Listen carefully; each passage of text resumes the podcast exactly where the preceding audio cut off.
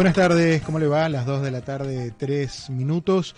Y la noticia excluyente de este día, de este día jueves, jueves 13 de octubre, es la sentencia, la sugerencia del jurado, la recomendación sobre el futuro de Nicolás Cruz. Evita la pena de muerte y el jurado recomendó cadena perpetua sin posibilidad de libertad condicional. Eso ha generado, ha caído como una, como una bomba de, agua fría, ¿no? Como un balde de agua fría en, la comunidad.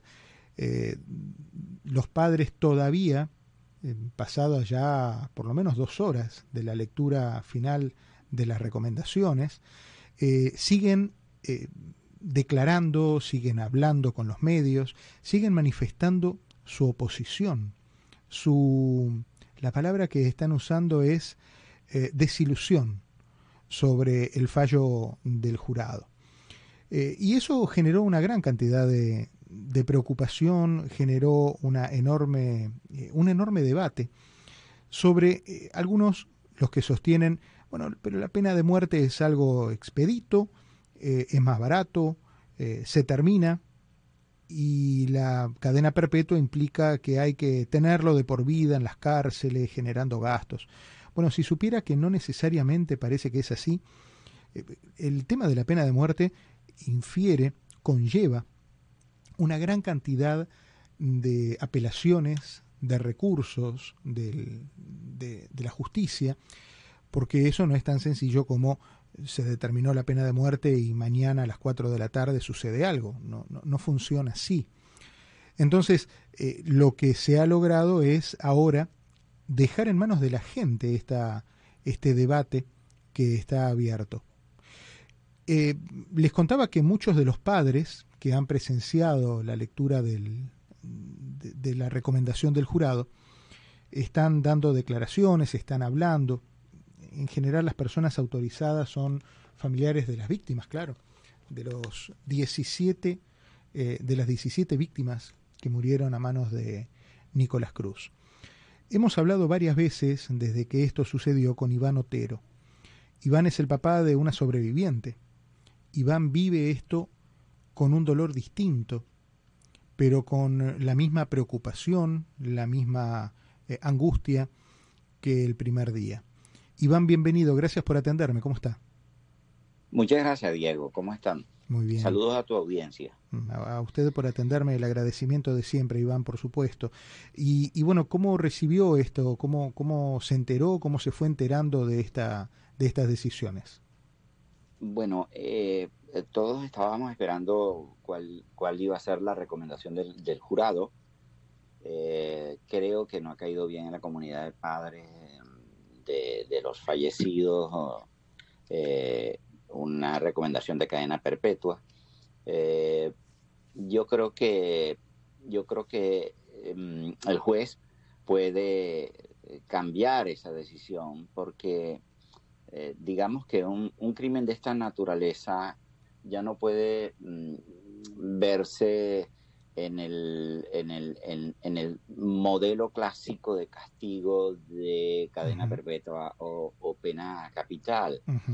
Eh, yo creo que el asunto se extiende eh, más hacia la mitificación del delito.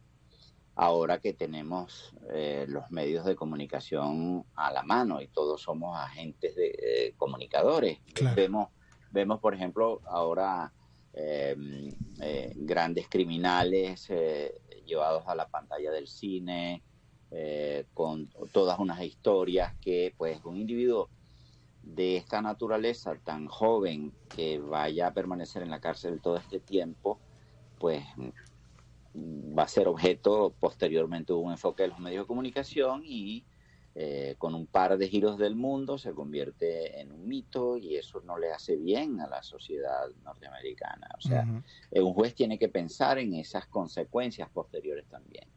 ¿Cuántos años no estuvimos viendo nosotros a, a Mason, el, el, asesino de... Charlie Mason, claro. De, en, temas de medios de comunicación. Eh, eh, eh, y, y, esas cosas, digamos que la modernidad tiene que evitarlas. En tanto menos se hable de ese evento y desaparezca todo, todo eso, pues obviamente por una parte será un alivio para, para los padres de las víctimas y por otra parte no se alimentará a la sociedad eh, con formas de, hacerse notables, que es lo que al final persigue uno de estos criminales. Claro, claro, claro.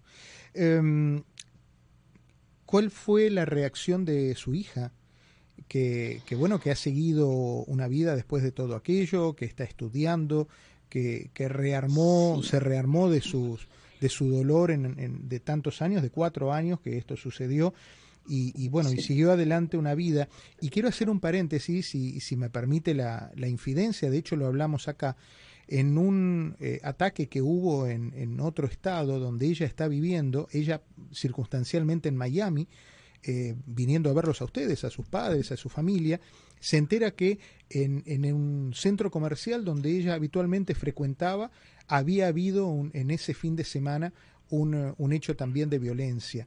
Con lo cual ella viene con esa mochila tan, tan intensa que la viene acompañando desde los 17 años y el destino quiere que de una u otra manera los hechos de violencia eh, hayan aparecido de manera muy violenta en su, en su vida. Ella, eh, imagino, tiene un, trabajo enorme de, de ir eh, reponiéndose permanentemente de, de, estas situaciones. ¿Ha podido hablar con ella de cuál fue la reacción al fallo? Sí, bueno, eh, eh, en, realidad eh, lo primero que ella nos apuntó antes de conocer la sentencia en esta semana era que yo no, ella no quería saber nada de lo que le pasara al, señor Cruz. Ella no quería conocer la noticia, pero pues es, inevitable que se, va a enterar, claro, claro, claro es inevitable que se enterará y, digamos que es un mecanismo de defensa que probablemente esté utilizando para no recordar ese, ese momento. Pero en efecto, eso que apuntas tú es que pasó en el centro comercial en Indianápolis, en donde ella suele hacer sus compras cotidianas del mercado, de, de, cosas de su de la Universidad de Indianápolis. Este, pero mira, Sofía, Sofía eh, eh, se gradúa ahora en diciembre. En diciembre estaremos en Indianápolis. Eh, su deseo es estudiar medicina. Nosotros la, acompañamos en la, en la decisión que ella quiera tomar. Ella ha ido saliendo adelante. Hay un dolor, por supuesto, eh, interior muy particular, difícil de, de, describir, porque esa es una experiencia que marca para siempre. Este, y sus padres, pues, bueno, eh, yo acabo de hablar con, su mamá y su mamá estaba llorando eh, porque, bueno, se le remueven todos esos momentos tan particulares que nosotros vivimos mientras Sofía estaba dentro del colegio, en el propio edificio donde estaba el criminal, porque ella estaba en el propio edificio, en el piso 2 del propio edificio, pues, ¿no? Y los muertos, este, las víctimas estuvieron en el piso 1 y en el piso 3. Ella estaba en el piso 2, donde por fortuna los profesores cerraron las puertas con los alumnos adentro, no les permitieron salir. ¿Ella conocía a alguno de los chicos que fallecieron? Sí, sí, claro, claro, claro. De hecho, uno de los, de los chicos era como ella, venezolano también, que estaba, bueno, eh, no, le tocaba estar allí. Eh, recuerda que era el día de los. Eh, me acuerdo, claro. El día de los enamorados, claro, el 14 de febrero. Este, bueno, los muchachos estaban en, la flor del amor, pues, y, pues yo lamento eh, a su padre, con su padre me encontré en una oportunidad, fue, fue muy doloroso para mí porque, bueno, de alguna manera es muy difícil eh, de describir ese sentimiento antinatural que los padres, desde que vemos a nuestros hijos nacer, eh, aspiramos a que ellos nos entierren a nosotros y no al revés. Este, porque lo natural sería que uno muera primero que sus hijos. Así no es la vida, pero eso es lo que uno quisiera. Pues, y, perder a, y, y, además 17 personas. Yo, yo, yo, yo insisto en el tema de la, de la, de la sentencia porque, a ver, aquí se confunden temas teológicos con temas terrenales y todo lo demás, pero En un país en donde existe la pena capital, se tiene que pensar en la posteridad también, en lo que un elemento vivo tan joven puede significar en un mundo tan mediático como el de ahora. Sin duda, sin duda. Y esa mitificación no se puede permitir, no se puede permitir. Iván, yo le agradezco siempre la, la, paciencia que me tiene. Me gustaría que me espere, que se quede allí, porque le quiero dar la bienvenida al doctor Rick Díaz. El doctor Díaz es abogado, es criminalista, fue policía, después con el tiempo eh, se hizo abogado y conoce el mundo del crimen eh, muy bien, porque, porque lo ha tenido que eh, enfrentar en, en varias facetas. Y hemos hablado muchísimo, a Rick Díaz seguramente se lo ha cruzado usted en algún pasillo, en alguna llamada telefónica a lo largo de todos estos años. Rick, bienvenido, gracias por atenderme, ¿cómo estás? Hola, hola, muy buenas tardes. Bueno, te, presento al, señor eh, Iván Otero, papá de una de las sobrevivientes de la masacre de Parkland. Eh, y me decía Iván, y, te sumo también a esta charla, eh, un poco la, sensación de poco, la sensación de irse con, con, más preguntas que respuestas después de este fallo. ¿Cuál es tu, tu interpretación? Bueno, yo me imagino que eh, miembros de la familia, pues obviamente, y personas que no son abogados, tienen muchas preguntas e inquietudes, pero la realidad es que no hay no hay tanta no hay, no hay, para mí no, hay, no existe tanta confusión. El, tema es de que el jurado no tuvieron eh, una visión unánime sobre las pruebas de, de agravantes y las pruebas de, de mitigantes, pero más importante, ellos se creyeron de que las pruebas agravantes que hayan encontrado unánimemente no sobrellevaban o, no apagaban las pruebas de mitigación. En otras palabras, y para ponerlo muy sencillo, la defensa logró exitosamente eh, eh, establecer en la mente de los dos miembros del jurado que había suficiente evidencia de mitigación que no se justificaba la pena de muerte. Triste. Yo, yo le digo a todo el mundo que ese resultado eh, es injusto, pero es legal. Técnicamente es legal. Está sostenido por las pruebas y por los votos unánimes.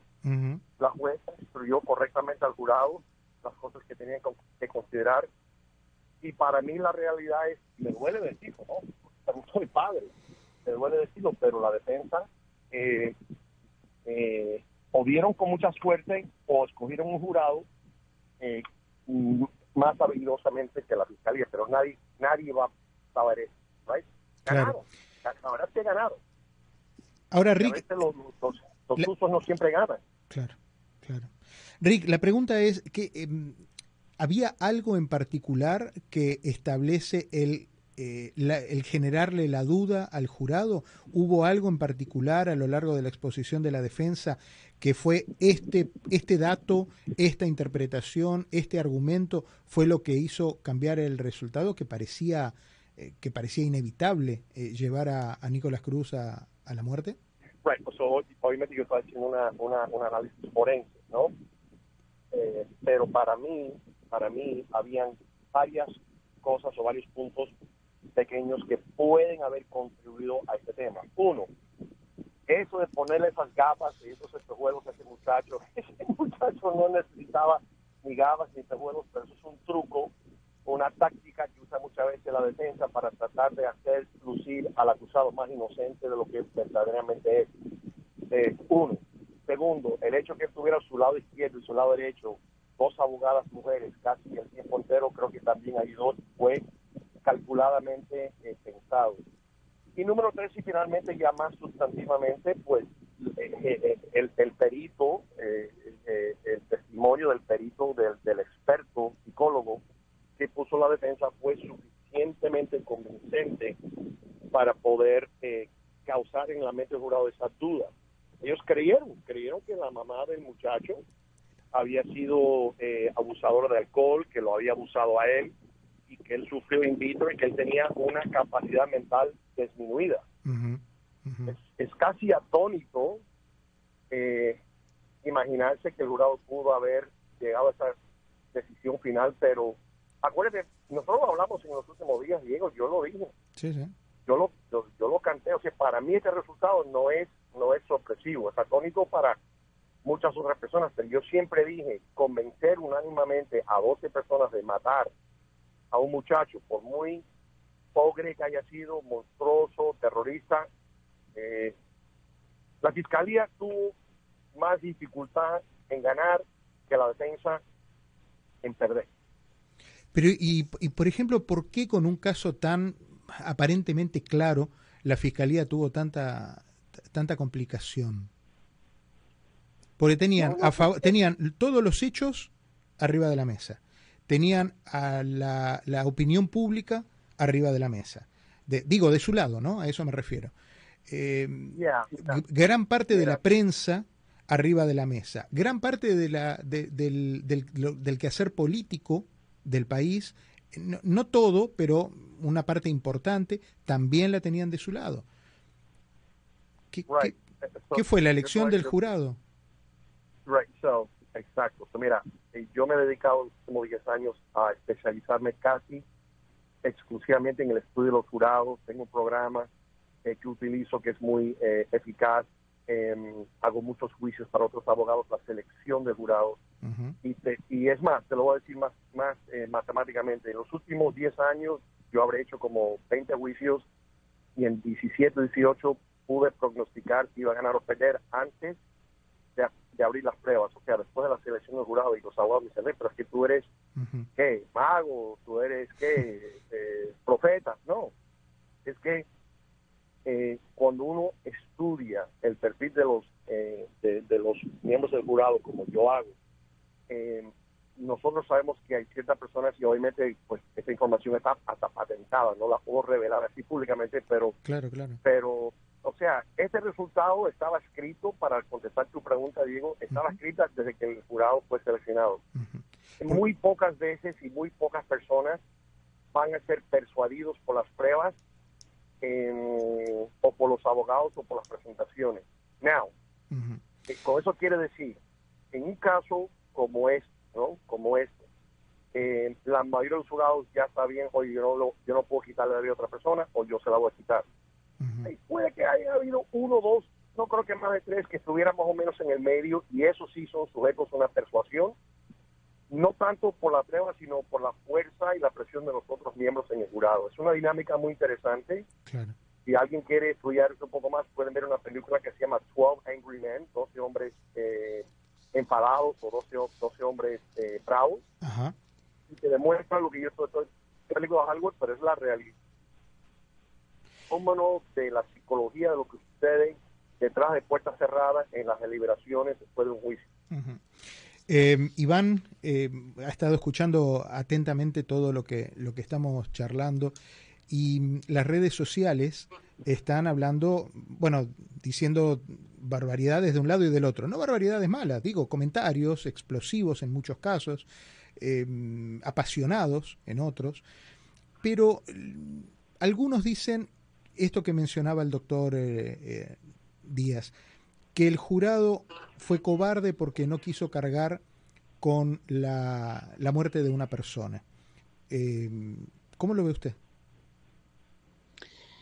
La, verdad es que yo no me atrevería a, hacer un juicio sobre el jurado. Ellos evaluaron una circunstancia y el doctor que está en la línea eh, habla de aspectos técnicos pues que escapan a un lego como yo que no soy abogado y menos menos en materia penal de ese tipo. Y en efecto, esas cosas pesan a la hora de un veredicto.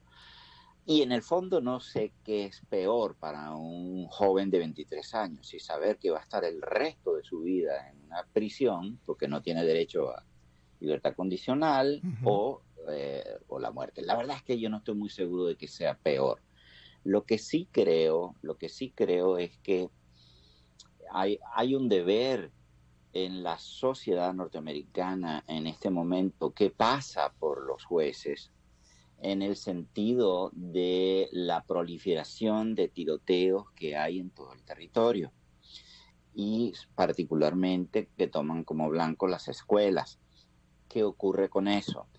Eh, eso persigue eh, la, eh, em, eh, el, individuo persigue figurar en una sociedad de una manera eh, utilizando la violencia, quiere hacerse notable en una sociedad usando la violencia. El mundo ha cambiado en cuanto al manejo de la información. Ahora, hay, ahora todo se traduce, ¿verdad?, en la historia de alguien, bueno o malo. Y en ese sentido, me temo que un individuo como, como Cruz, eh, de aquí tan joven, de aquí en adelante, puede reconstruir una fábula que se mitifique en torno a lo que el jurado vio como paliativos para no condenarlo a muerte. Es decir, convertir a el victimario en víctima, que no es eh, algo muy extraño con el manejo de los medios de comunicación porque las historias ahora se venden en función de, de, su calidad comercial. Seguro. En fin, y allí hay una responsabilidad de la sociedad norteamericana y el juez como parte de ella, que yo no sé, es una pregunta que yo le, le haría al, al, doctor que está allí presente, si el, si el juez puede cambiar el veredicto del, del jurado. Rick. Rick. Sí, el, ¿Escuchaste la pregunta? El señor Otero te consultaba sobre si el juez puede cambiar el veredicto del jurado. Lastimosamente no puedo escuchar la conversación. ¿Quieres eh, ah, qué pena. No, no, no, tranquilo, tranquilo, no, no, no, eh, el, señor está en línea. Básicamente lo que estábamos eh, hablando con, con, Iván era una serie de, de apreciaciones sobre, sobre el, juicio y lo que él pregunta y, quiere consultarte es si el juez, la jueza en este caso, puede cambiar esa sugerencia del, del este y el veredicto del jurado. No, desafortunadamente no, y te explico por qué. Em, en, la, en épocas viejas, no hace tanto tiempo, eh, en la Florida la recomendación para la pena de muerte tenía que ser solamente por una mayoría, pero hubo una decisión de la Corte Suprema de los Estados Unidos que se llama First, H-U-R-S-T, First, donde dijeron que esa determinación tenía que ser, eh, o la recomendación tenía que ser eh, eh, unánime por, todos lados, no por mayoría. Entonces, la legislatura, a raíz de ese caso Hearst en el 2012, en el 2014, cambió la ley en la Florida. Es decir, si este evento hubiera sucedido unos tres años anterior, anterior este muchacho, la jueza hubiera tenido la potestad para sobrellevar la recomendación del jurado, aquí no haya sido unánime. es bien triste. Iván, usted eh, escuchó, escuchó. Bueno. Eh, perfectamente, sí. Eh, Iván, usted habló de una cosa interesante, es el cómo, cómo llega esta, esta historia a la sociedad y extendida en el tiempo, en el tiempo de condena que va, que va a tener Nicolás Cruz, podría llegar a virarse esa percepción de criminal a mito, eh, quiero mm, aceptarle también eh, un, minuto de su tiempo a la doctora Juana Frontera, ella es psicóloga, y, me parece que puso el dedo en, la llaga en este, en este análisis. Doctora Frontera, bienvenida, ¿cómo le va? Muy bien, gracias. ¿Pudo escuchar la, ¿pudo escuchar la charla que estuvimos teniendo hasta ahora? Sí, así es. Cuénteme. Estuve atenta a, a la charla entre los dos, las dos personas que han estado hablando. Doctora, ¿puede existir eso, ese, ese efecto en la sociedad de convertir al criminal Nicolás Cruz en el mito Nicolás Cruz? Sin duda. Yo pienso que el resultado de este juicio, yo sin, sin ser abogado obviamente, pero creo que el resultado final es muy desesperanzador, porque creo que todos estábamos esperando que el resultado fuera un poco más contundente eh, para que de alguna manera persuadiera a los que todavía andan por ahí pensando en, cometer actos criminales como este. Yo yo eh, también estoy de acuerdo con, un comentario de que en realidad uno no sabe qué que es peor si sentencia de vida o sentencia de muerte, pero eh, el peligro es ese, el peligro es convertirlo a él como un símbolo, convertirlo a él en cierto modo una víctima, porque eso va, pienso yo, que puede alentar a otros que están viviendo situaciones similares. ese es un poco su temor también. Eh, exacto, exacto. O sea, como yo estoy, tengo una, he tenido una infancia espantosa, vivo una situación terrible, o me hacen bullying en, la escuela, o, ya sea por la situación por la cual esa persona se victimice, eh, podría, al tener, pues, al tener ese, ese ejemplo, eh, fácilmente convertirse, en, mito. Eh, en, mito. En mito. Eso es, terrible que hayan convertido, porque sin duda yo estoy de acuerdo que ya a este niño lo convirtieron en un mito. Em, Rick, hubo un momento en el que se detuvo un poco la lectura del, fallo de, los jueces, em, del jurado, y se dio la posibilidad de que se incluya un testimonio más. ¿Qué, fue lo que pasó exactamente ahí? Eh, sí, eh, no estoy muy enterado del, detalle, pero eh, en los procedimientos judiciales en la corte, el, demandante en el caso civil o en la fiscalía tiene, ya cuando finaliza la presentación de sus, testigos, tiene que decir descansamos. Luego la otra parte va y luego está la parte de la reputación. Hay veces donde por un error del abogado, en alguna de las dos partes, se olvidan de poner un testigo o quieren agregar algo después un segundo pensamiento y la ley no es muy clara, le da mucha discreción al juez o a la jueza de decir vamos a reabrir la evidencia y permitir un testimonio o una prueba adicional a pesar de que entre comillas ya el juicio se cerró. Pero ya cuando comienza la, la, entrega del veredicto ya es virtualmente imposible en poder frenar el juicio y volver a abrir pruebas porque ya el jurado ya deliberó, ya el veredicto está escrito, lo único que falta es publicarlo. Claro. Alguien, alguien decía que fue como traer el appetizer cuando ya estaba el mozo trayendo la cuenta, ¿no? Es otra manera de mirarlo y eso es una, eso es un, vamos a decir, eso, eso es un, una decisión discrecionaria y es una apelación, así sea por la defensa o por parte de la fiscalía, nunca va a funcionar porque el deber de cada abogado por ambas partes es de presentar tus testigos y testimonios y cerrar tu evidencia, si no estos casos seguirían indefinidamente, ¿sí? Y aquí tuvimos seis meses de juicio. Estamos hablando con Iván Otero, padre de una sobreviviente de la masacre de Parkland. Estamos en línea también con Rick Díaz, abogado criminalista. Fue policía y después se hizo abogado y, conoce el mundo del, crimen eh, de una manera muy directa. Y estamos con la doctora Juana Frontera, psicóloga. Creo que están de alguna manera representados los tres, eh, las tres patas de esta mesa que analiza este, este asunto. Y uno de los temas fundamentales es, y, siempre aparece como, como, un dato, el asunto de el, la aportación de armas, e, el tema de las armas, si, si hay que dejarlas, no dejarlas, prohibirlas, ponerles más eh, limitaciones a la, aportación de armas. Eh, siempre hemos dicho en este programa que nadie está en contra de la aportación de armas, esa es una garantía constitucional. Pero las condiciones en las cuales se cumpla con esa garantía constitucional es donde a lo mejor a veces habría que poner un poco la mirada. Eh, Iván, ¿qué, piensa usted en este aspecto que ha quedado eh, expuesto después del tema de Parkland? Bueno, para mí siempre ha estado claro el conflicto de interés que existe entre eh, el, porte de armas y el legislador que tiene que regular el porte de armas.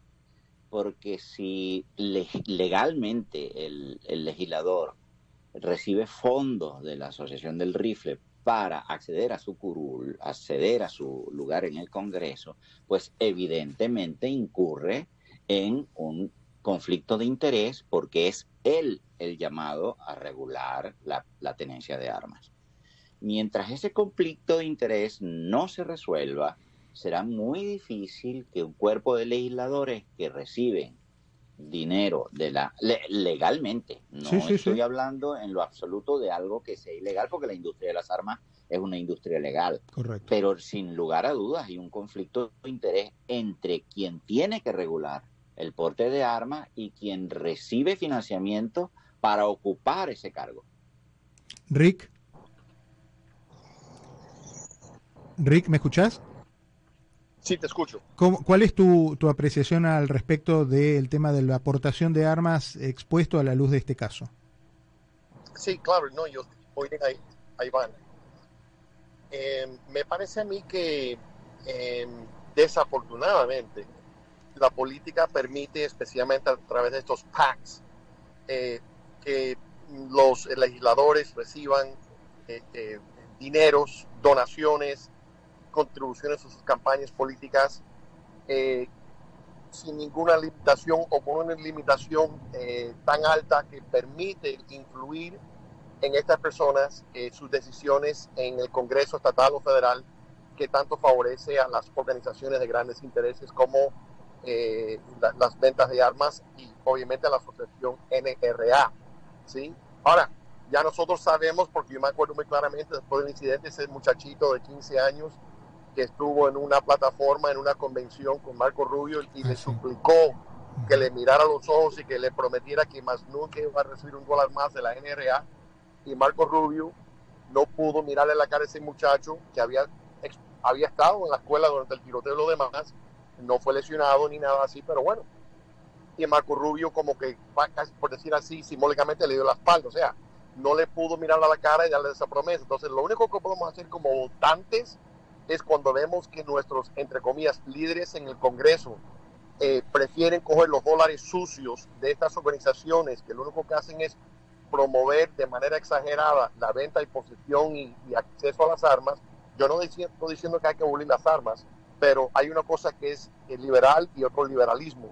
Y entonces lo que tenemos que hacer es votarlo fuera de oficina. Entonces que empiecen a trabajar en un bufete, que si son abogados, que empiecen a trabajar, pero ya ellos tienen el derecho de ser senadores, legisladores y de poder tomar decisiones con ese poder que afectan de una manera tan adversa a la sociedad. Eso es la única, el único remedio que tenemos es confrontarlos y si no quieren votar cosas que tienen sensatez, y que protegen la comunidad y que protegen las escuelas y los niños en las escuelas, pues entonces sácalo de oficina. Vota, A mí no me importa quién es el opositor, pero no puede ser peor que el que está ahí y que no quiere eh, o que quiere seguir aceptando dinero de estas compañías grandes y que dejan influir no por su pensamiento y su corazón, sino por el dólar que le ponen en la mano. Doctora Juana Frontera, eh, el tema de las armas también tiene una lectura como sociedad, ¿no? Y la primera pregunta, la pregunta es, eh, usted ejerce la psicología desde hace muchos años, ha visto la transformación en los últimos 10, 15 años de esta sociedad. ¿Usted siente que estamos maduros como para eh, poder enfrentar eh, una sociedad con, con, las garantías constitucionales de portación de armas o, se, ha ido, mm, se ha ido desviando un poco ese raciocinio, esa e, ese aplomo que tenía la sociedad durante tantos años. sobre, sobre ese derecho constitucional que es el que tanto se esgrime, yo siempre digo que lo que pasa es que no hay ninguna voluntad política por ponerle solución a esto, porque este no es el único país donde las personas pueden usar armas. Lo que pasa es que lo lógico es que existan ciertas restricciones. Uno, que tengan cierta edad. Dos, que tengan por lo menos un certificado de sanidad mental. En, en países inclusive menos desarrollados y, con, con menos recursos que ese, esos son el mínimo de exigencia. Y tres, que no es posible que cualquier muchacho pueda ir a Walmart y comprar un arma de, de, de ese calibre, una arma con esa alta capacidad de matar. O sea, eh, es en realidad falta de voluntad política porque a esto, independientemente de que sea un derecho constitucional, se le ha podido poner solución hace mucho tiempo. Pero yo no lo veo. Yo veo que cada vez que ocurre una de estas de estas desgracias, pues se empieza con una campaña en contra del uso de armas, mm, de destrucción masiva, en, en, en favor de la, del control de armas, pero eso se queda allí y ni políticamente ni socialmente realmente yo siento que se está haciendo absolutamente nada. A, usted le ha tocado, eh, usted eh, trabaja también no solo con familias, sino con chicos, eh, con adolescentes en su práctica profesional. ¿A usted le, llegan casos de chicos en estos días, en estos tiempos, no hoy o ayer, me refiero, en esta época, ¿no?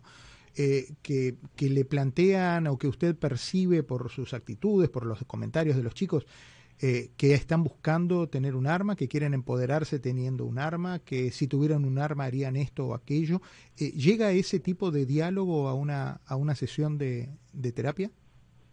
Claro que existe, porque desgraciadamente nosotros hemos construido, especialmente en los últimos años, una sociedad muy enferma, una sociedad en la cual el padre y la madre están ausentes y lo único que están es trabajando para vivir por encima de sus posibilidades. Y los niños están solos y las nani de los niños son esos juegos de video que de alguna manera reprograman su mente y que de alguna manera les hacen pensar que así como en los videojuegos tú puedes matar a, a 20 o a 30 y no pasa nada, eso se puede reproducir en la vida real. Eh, yo creo que nosotros tenemos que como sociedad reevaluar nuestras prioridades y tenemos que eh, madurar. Eh, si seguimos viviendo como estamos viviendo, con la gran presión social de vivir por encima de nuestras posibilidades y, y viviendo hacia afuera y no hacia adentro, no veo ni en el corto ni en el mediano plazo que esta situación vaya a cambiar. Eh, Rick, eh, ¿qué nos enseñó este juicio este, mm, eh, para, para, la legislación futura ¿no? de casos parecidos? ¿Aprendimos algo? ¿Se han sacado en cuestiones técnicas de, derecho algunos artilugios, ejemplos, maneras de encarar el juicio? ¿Qué nos enseñó? Bueno, yo creo que esto enseñó algo, lo que enseñó es de que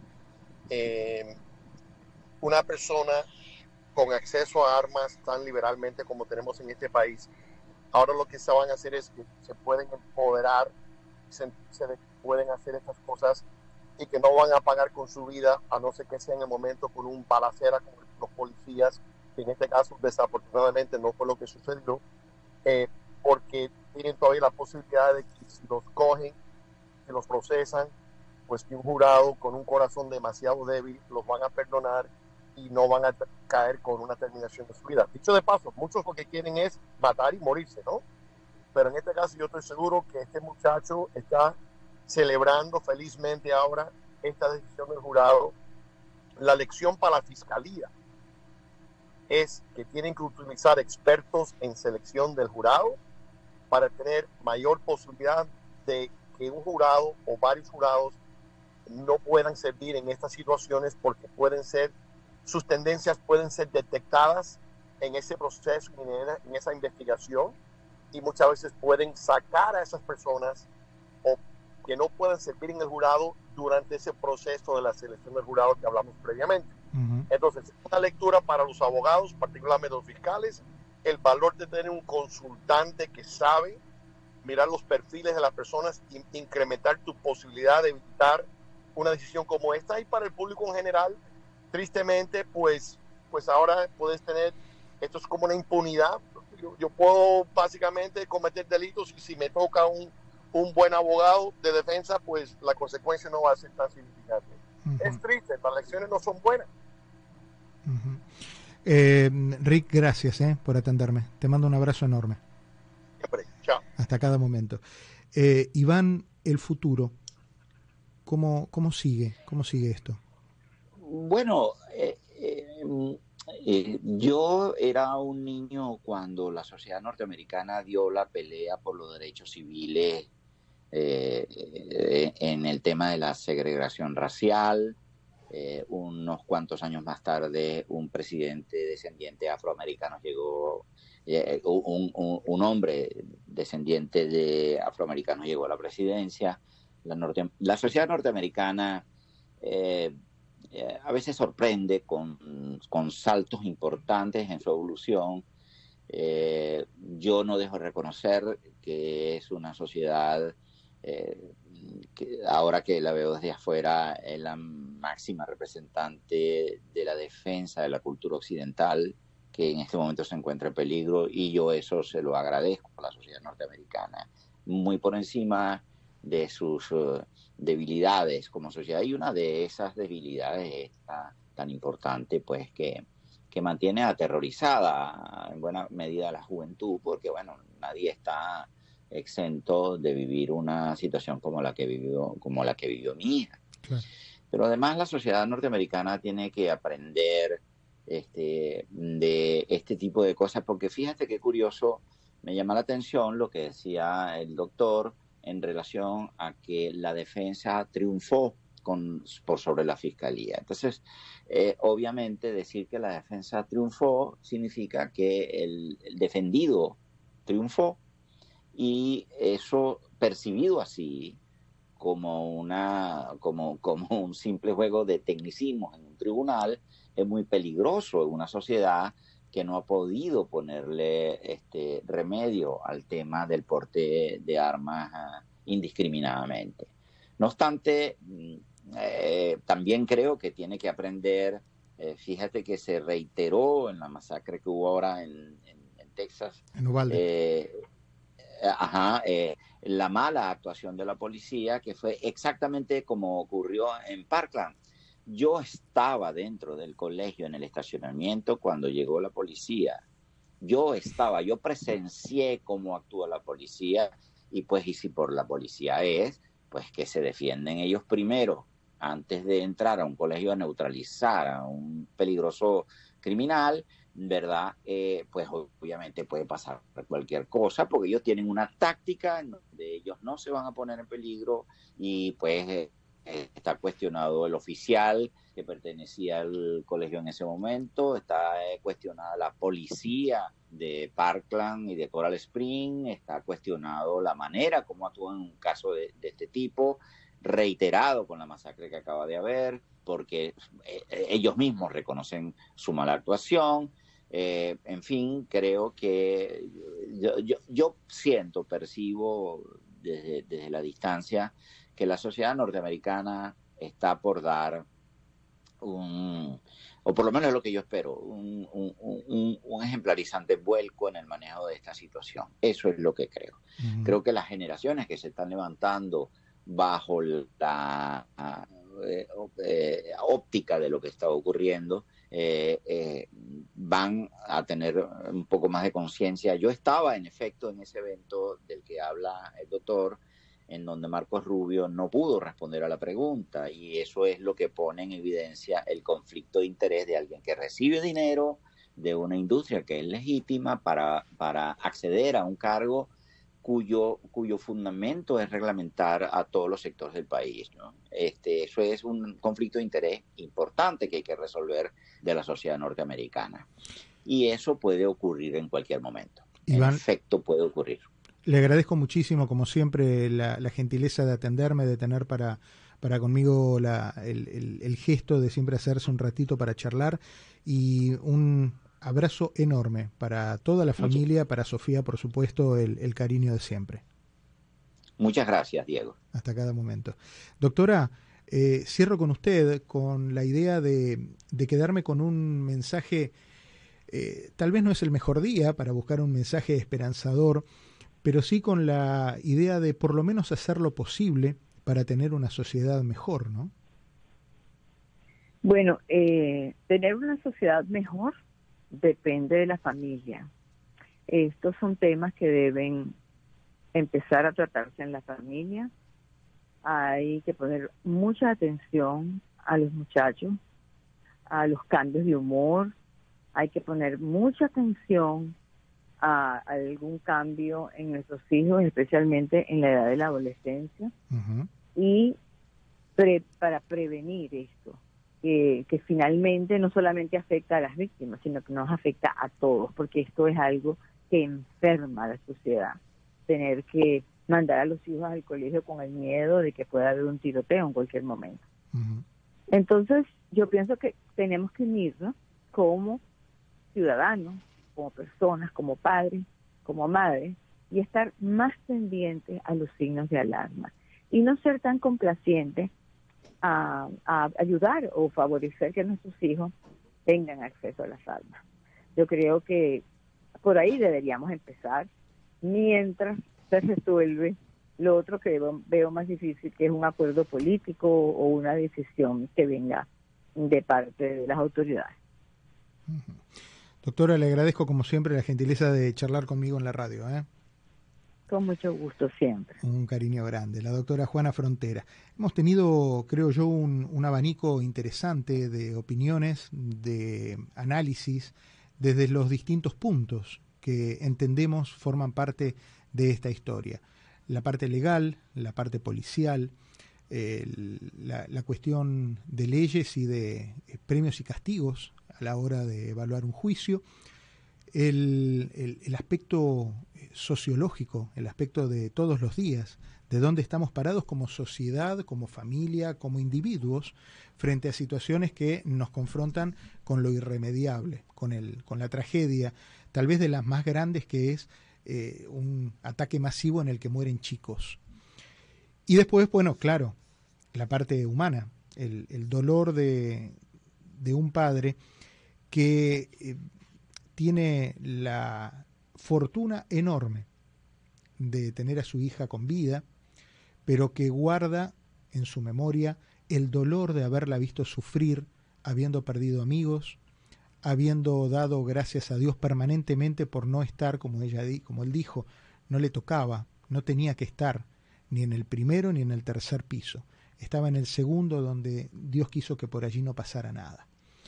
La historia misma de Parkland toma un, un ribete diferente hoy con este juicio, con este fallo que, y lo dejamos como cierre del programa de hoy, decidió que Nicolás Cruz evite la pena de muerte y el jurado recomendó la cadena perpetua sin posibilidad de libertad condicional.